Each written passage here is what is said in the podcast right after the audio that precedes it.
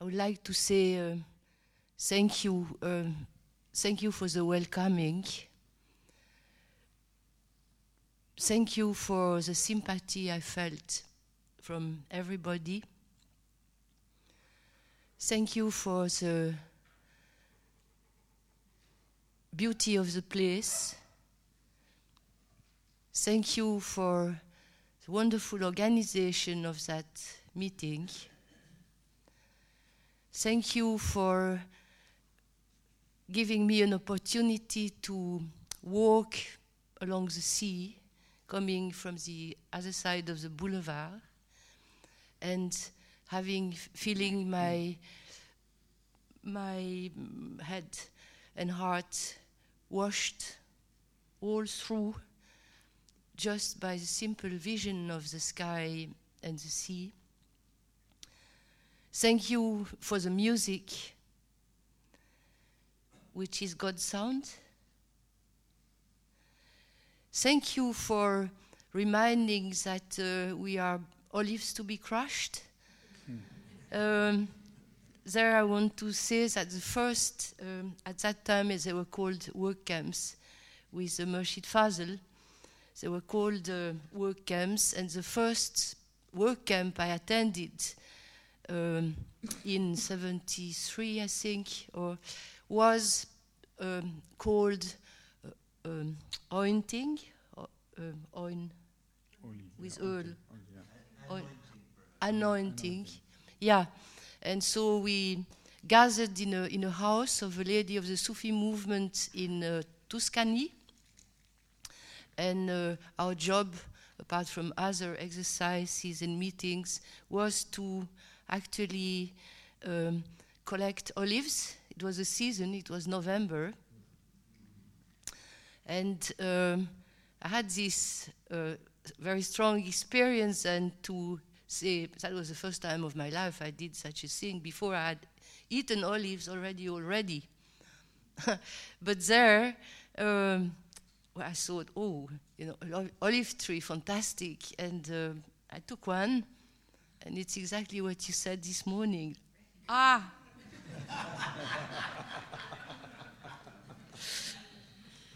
so, this whole meeting has been like uh, coming back to the source, really.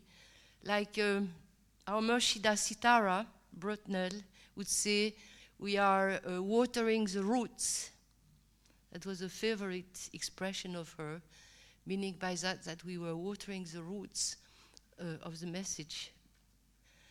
Um, I think this is exactly what has happened, and it gives a great hope even though we may be not 10,000 yet, or never, I don't know. I really, I don't know.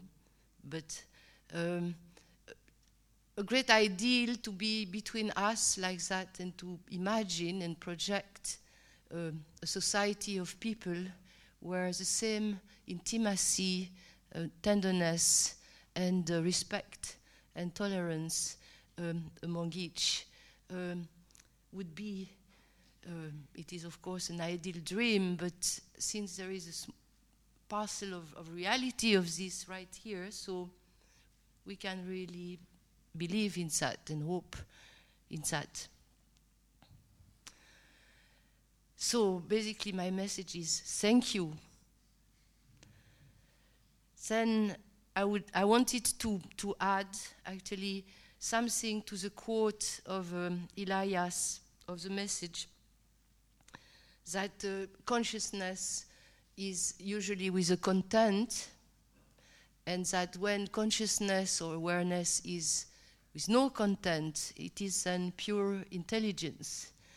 Then I wanted to read um, the whole quote, um, which appears in, in the blue thing in a chapter co uh, contemplation sorry of Elias um, seven contemplation this chapter is called direct realization.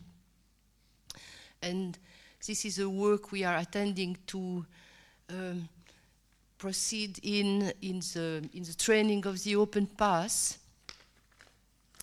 And by, uh, by seeking the essence of all messages uh, in different uh, traditions, East and West, and even Native Americans, and see. So I want to give the to read the complete uh, quote of uh, Inayat Khan there.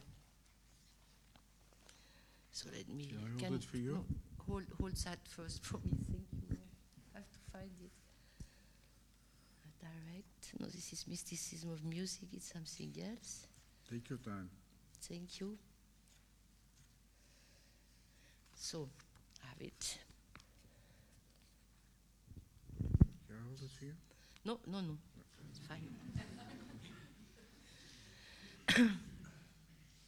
so, near the end of his life, the Indian mystic Inayat Khan gave a talk on the relationship between spirit and matter.